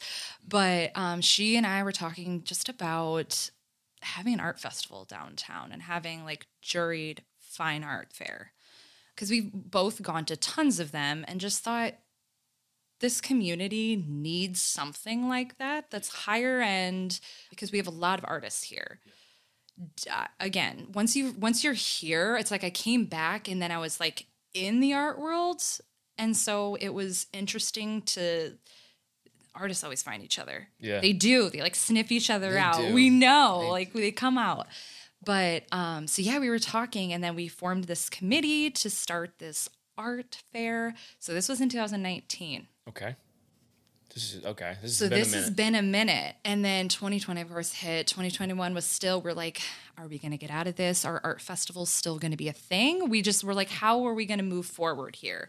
So 2022 we started back up again got our crew going and it's going to be an entire whole day event. Mm. So it starts at 10 a.m and then goes to 9 p.m Amazing. so the artists will start off. I'm in charge of the juried artists, so I had to do the whole back end there, figuring out um, since I've done art shows in the past, kind of cherry picking, kind of the. Credentialed artists or like when you say jury, is that like they're gonna they're gonna judge? So art? it's kind of like um like the Lilac Festival. You know how there's the um they have like their booths and everything. Yeah. It's actually we like kind of fashioned it off of the Black Swamp art Oh. um in BG. yeah, yeah.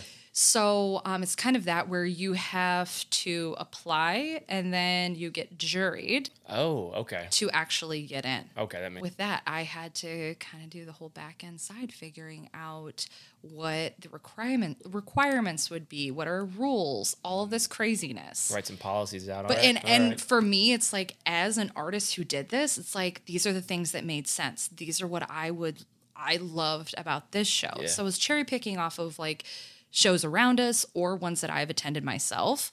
So um that is happening. So the artists will be there from nine or 10 a.m. until 6 p.m. So we've got juried artists down one side, and then I'm also in charge of the community arts section. So we have make and takes, okay. And that is where um, we have a fabric marbling person. so we're going to be doing that. Okay. We have like a giant spin art machine, um, just things for all ages there. So trying to rally people for that, caricature artist, face painter, all those things.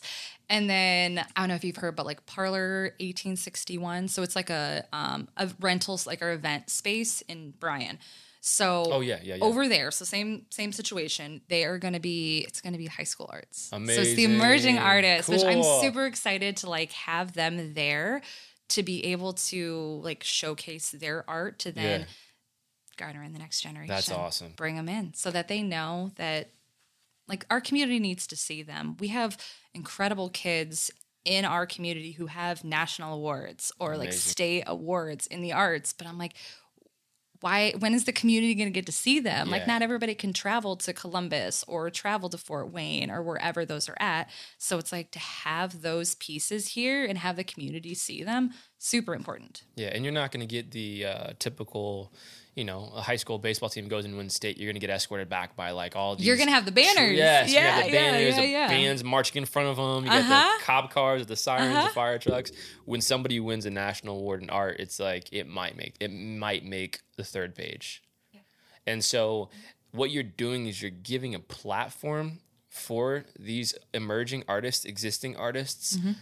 But you're also creating a public conversation about the art. And I think that's super cool because now all of a sudden it's relevant and it's cool, right? It's something that they can relate to, they can participate in. And when you start bridging those gaps, all of a sudden more creatives start coming out of the woodworks, right? I know. They start, and, and I've seen a lot of this in like, uh, uh, developing cities such as like when I lived in San Antonio. Uh, they were just a, a, a huge emerging art scene, which is so cool because people were giving them a place and they were saying, "We see you. We want to buy from you, and not only that, we want to celebrate you." But everybody loves and everyone knows that the when the arts come in, they come in to whatever exists. They come into the places that have it's like half dilapidated. yeah, yeah, And then the artists make do, make it cool. And then everybody else wants to come in. that's true. it starts with the artist first. That's true. They're the ones that like technically gentrify usually unfortunately spaces in a good way, bad way, but um they start off there cuz it's like You're right. It starts there. You're right because all of a sudden now that there is a post in a neighborhood, uh, a location, it's so interesting. There's this place in San Antonio called, and the area is okay. It's cool. Um, it's right by like this historic district, but otherwise it's kind of like a Seedy a little space. Yeah, a little, little tired part of town. Yeah, you know what yeah, I mean? yeah. But they have this place. It's a little um strip mall type deal. Uh, Okay. The coffee shop called uh, Halcyon, and then there's Lone Star Brewing Company and a few other art sections in between. Yeah. and it's so cool because I I visited man this past August last year, about a year ago, and the progress that they made, that energy, that atmosphere, that culture is just expanding. They just needed one place, one person to take a chance and say, We're going to open up an art studio here. And then all of a sudden, years go by and it just compounds because now it's relatable. Now, I, oh, th- these are my people. Well, then they need a place to eat. Yes. Then they need a place that I mean, everybody loves a good dive bar. Come on now. Everybody does. I don't care what you say. You got to have good music, and you also have to have a space or like a space Yes. as an ex metalhead, still metalhead. Okay, come on. You got to have a space that ha- you can have shows, and I don't mean just acoustic. I mean you need to be able to have local Production. shows. You got to have uh, that all goes together, and then it brings a younger crowd. 100%. It brings that crowd. And it's the vitality of that community. Yeah. And it's so cool that you guys are doing that in Bryan because here's here's the deal. Like traditionally in Northwest Ohio where we're at, traditionally it's conservative. It's um, it's old school. It's but here's the deal. It's just time for new. It's not. no there's no. There's no. somebody with power, like you know, somebody that like recognized a little punk had some ideas and decided, hey, let's. Let's give her a place to do her little idea thing, right? But but it, you have to garner the respect first. You have to garner attention first, and all of Absolutely. us, and then you have a platform. but And that's because I have, like, I feel like I have the privilege that I do have. It's like I want to make sure that I'm using that to make it accessible for all the arts, make it accessible for the next generation that doesn't feel like they can mm-hmm. can get it. yeah. It's like it's somebody's got to pave something well, you have to, or else they're they're, they're going to stop coming back. Well, and I hope that, especially with the emerging artists, and just I'm hoping that they see that it's like me as a working artist. It's like I'm relatable. I feel like you can you can see the line of that. It, it could be you too. You know, there is a space for you. Yeah, and like I think you hit on a powerful point earlier. The younger demographics, not not um, that's not like religiously young. Like there's a lot of people who are very artistic, older generations that need to be part of the community. They're Mm-hmm. oh, the pioneers. absolutely. They're they're They're also the my people. pioneers, right? But but the young people, like being able to have creative companies, being able to have creative people in in the spotlight in these small towns, these conservative towns, it's so important for you know for the young demographic that moves to come back or to keep the younger demographic, because otherwise they're going to go find what inspires them. They're going to go find where they fit, and so you have to really adapt to the idea that we need the Silver and Vines. We need the DK Design Studio. We need Holy Hill Media, White Horse Tattoo Boutique. Mm-hmm. Yes, we need mm-hmm. these places. And if not, these young folk are going to find it elsewhere. And guess what? When they have to travel to Columbus, to Nashville, to Austin, to Wilmington, North Carolina, five times a year to get what they need to get, eventually they're just going to move. Absolutely. And we have to be able to infuse a lifestyle choice for the people that we want to stay in our communities. And as the boomers are getting older and the younger generations That means there's space up, for us. There's more There's space. space for us. Come on There's now. space for us. Especially because we have no houses around here. We need more oh housing. my gosh, that's not even. it's insane. You're, It's a problem. It's a problem. yeah. But we're here, and I think people now are becoming aware of that. And I also love that, you know, here um, the Defiance Development and Visitors Bureau. They asked me to be in the the, the uh, board of directors, right? Awesome. Same thing. Congratulations. Yeah, thank you, thank you, thank you. And it's going to be, I think, two years this fall, and it's just it's just one of these things where I start I'm starting to see small towns around here to Mm-hmm. being uh, having a conversation, having a voice in the conversations that are like leading the way for the city, Yeah. right? And it's really cool because.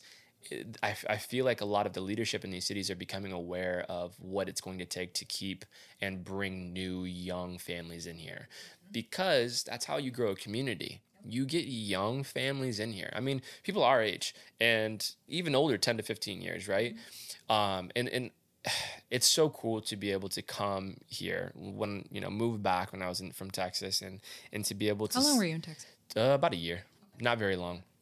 Um, and and be able to have have places like uh, Cabin Fever Coffee, have places like your studio, have places um, in you know in like Father John's and Third Rail, and it- just the places that just are newer. Maybe not necessarily creative minded, all of them, but they're just a place that feels like something that's in a bigger city. Something I know everyone Different. that yeah, if you go to Father John's, you're down there. It's like this doesn't feel What is this place? like Bryan, Ohio.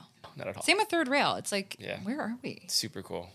Yeah. Sweetwater? Like where are we? Yeah, for sure. When they redid the inside, I was like, okay, Come on it's so yes, cool in yes, there. Yes, downstairs, Firestone. Yeah. I know. Yeah, they have a lot going on out there. Yeah. But yeah, I think there's just there has to be something for the next generation. And I feel like there's a wave of things happening I think that so, I'm too. really excited about.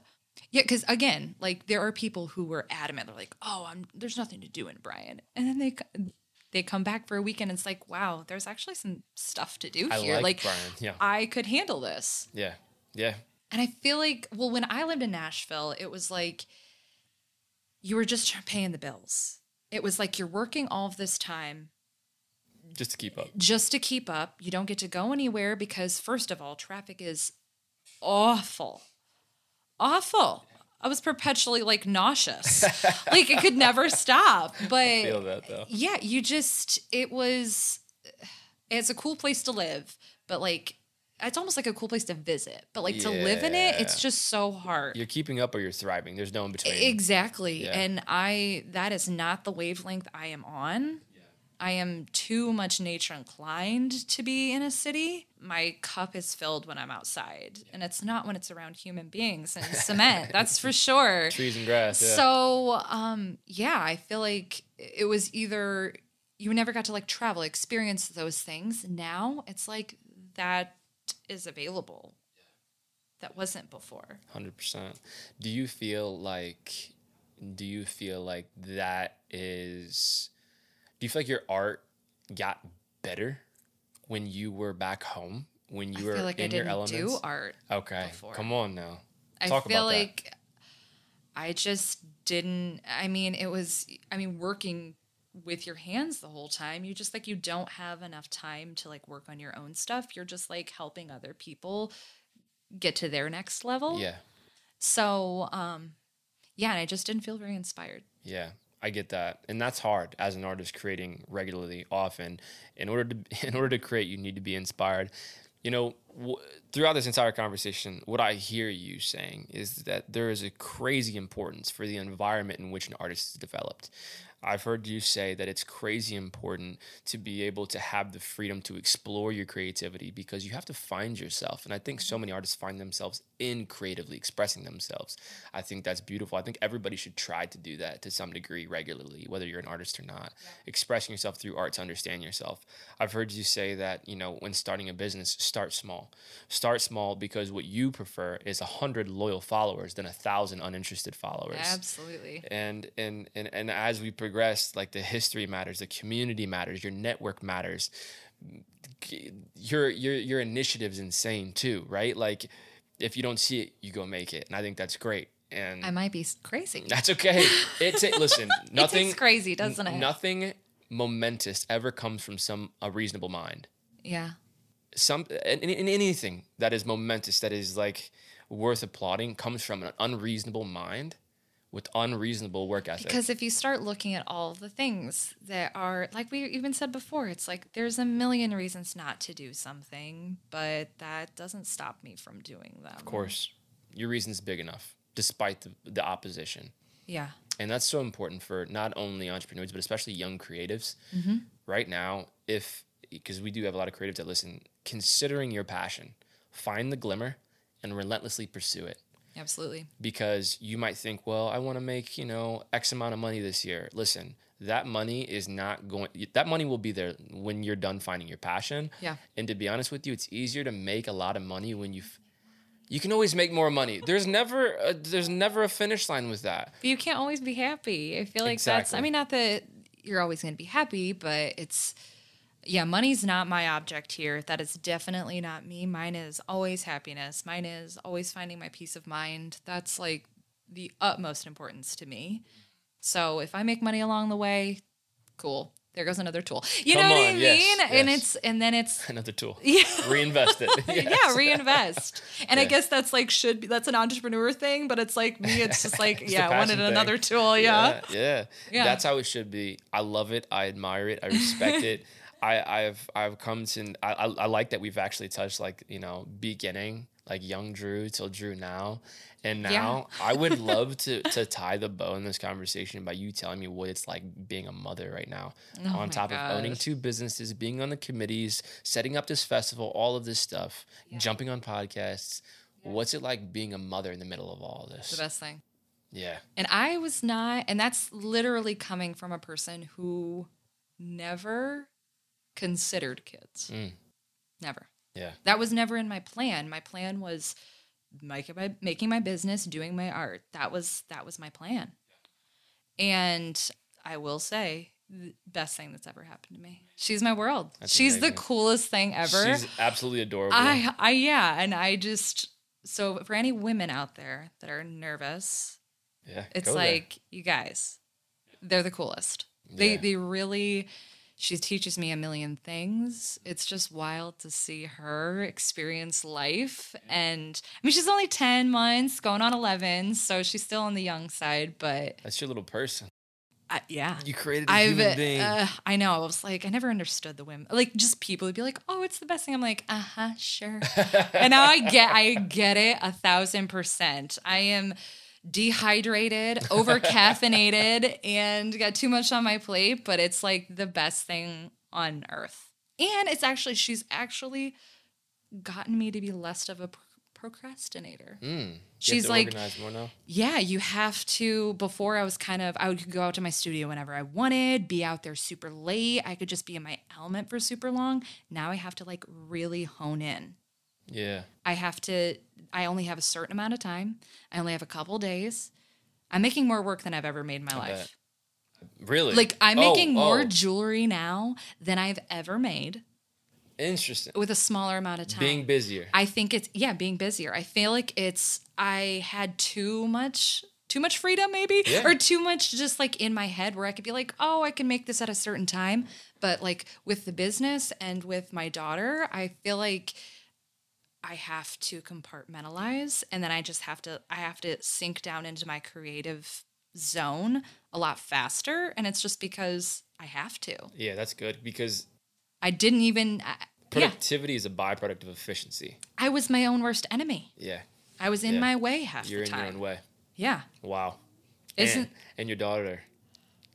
You have her to thank for that. I know. That's crazy. I know. I love that though. I know. It's so crazy to me and I I'm telling you. Are you excited to have those? Uh, just in, like to be able to give her the experience. Well, okay, let me ask you this, and this will be the last question I ask you. We- We're working on close to two hours. This might be the longest episode we've ever had. Whoa. Yeah, this has been great though. I was That's worried. I was like, what are we going to talk about today? girl, the last thing you need to be asking yourself. oh yeah, but, but next time we do it with the phone calls, Yes, it's going to get real wild. Yeah, it's gonna get crazy. We're gonna do live. We're gonna do another episode. Oh, we're gonna take in questions. So if you're listening to this and you have questions, stay tuned because we're going to have another episode. Not sure when, but we're gonna do it. Uh. but what pieces of your childhood are you intentionally trying to create for your daughter? Is that a conscious thought? Oh, it runs through my head daily. I think about it all the time. Like, and you don't even think about your, at least I didn't. I don't think of my childhood in those certain terms. When I'm Sure. describing that to you, like, I just, I don't think about those until now. Yeah. until now that she's here mm-hmm. and i'm like oh there's just so many important things that i i saw my mom do or my dad do and i just like i want the amount of things i want to do with her is limitless i just want her to be just a little feral kid like i was Yeah, who's just yeah. like playing in the dirt who's Free. just yeah has a little freedom that i feel like is not quite there most of the time for kids these days but um yeah i don't know it's just wild to relive like being able to relive your childhood in a way that you get to just like melt because it's the cutest thing Yeah, that's amazing. yeah That's exciting. Well, that makes me excited. We don't have any kids yet. oh my gosh you guys are gonna excited. like freak i mean it's exhausting and insane but it's the coolest thing you could possibly do Yeah, and that's you know that's a common theme is just how fulfilling it is, Yeah. and. It's so exciting to consider something more fulfilling than the life we have right now, and I know it will be, and that's just I guess a, an ode to you know just the people in our life right now, the community, you know, people that I get to talk to like yourself, and that can it's so it's so fun. I mean, I draw off your inspiration. I draw off your motivation, your ambition, your energy, and like that's why this podcast is so valuable to me. Is mm-hmm. because there's a moment that I can feel every podcast's, all but maybe one or two so far. we won't name names to save some face, but where I at one point in time in the podcast, I'm like, that's it. That's where I connect with this person. Or ooh, I feel that. I can I can feel that at a deeper level than just a conversation. There's something there that I can relate to, or that empowers me, and um, or that I just deeply respect.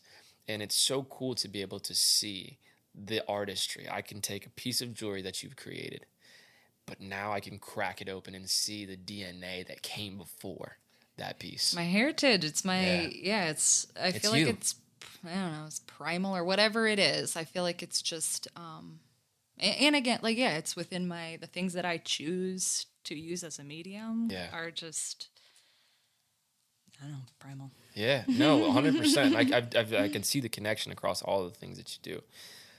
My thing is this people, I think, from your from my unwarranted opinion, I you need to talk about your story more. I think you should be out in the camera more. I think you should Ah! be expressing it more because this here's the deal like all this conversation gives a deeper respect and appreciation Yeah. for your art. And I just think that's so cool. So hopefully and I know that I, I know a handful specifically, and I'm sure there's more of the fans, your fans listen to the podcast. And I'm really hoping that this conversation will even further give them a respect and appreciation, a depth of emotional experience towards your pieces because of the story. So you're killing it. Stupid proud of you. You're you're too cool. No. And is there anything else that you would like to say on the way out? And also plug your socials as well. Okay, so um, we'll go back to the arts festival. So that's going to be Yeah. happening like from 10 until 9. So there is What's the date? Um, July 29th. Okay. So the last Saturday in July, there's going to be food trucks. There are bands going to be playing from noon until 9. Amazing. We got DORA. We have a million other things happening. So it's going to be like a stock full of things. Yeah, and for those who don't know, DORA is the limit where you can take a DORA cup and have Drink on the run. get your sip on, enjoy the outdoor festival within the parameters of the city's limitations. Correct. Correct. yeah. So, like again, that's going to be the next thing that's happening. Um, our store is Silver and Vine, so you can find us on all the things Silver and Vine. Same with our um, our website, silverandvine.com. And then DK Design, so Drew Kleinhen Design Studio. You can find me on all the things there. And then Yeah, That's it. that's it. That's good. and we'll plug him in the bio of the Spotify description as well. Although it will be on Apple Podcasts and Anchor. Anything else that you want to share before? Anything that's on your heart or your mind? We covered a lot. we covered a lot. I know. I don't think so. That's all right. We'll do this again, so we'll have another. All right, all it. another two think of- hours. Yeah. I honestly, I appreciate you taking. I know I you're busy. hope Terry the pigeon is here though. Oh, what, like, like, the albino pigeon you're talking about? no, about? I haven't seen Terry the Drew- albino yet. Drew, Drew, named our albino pigeon outside the uh, outside the window on the windowsill Terry with Terry an with an eye, T E R R I, the albino pigeon. because you never, you never know. We You gotta never do the know. eye, so you never. you know. never know.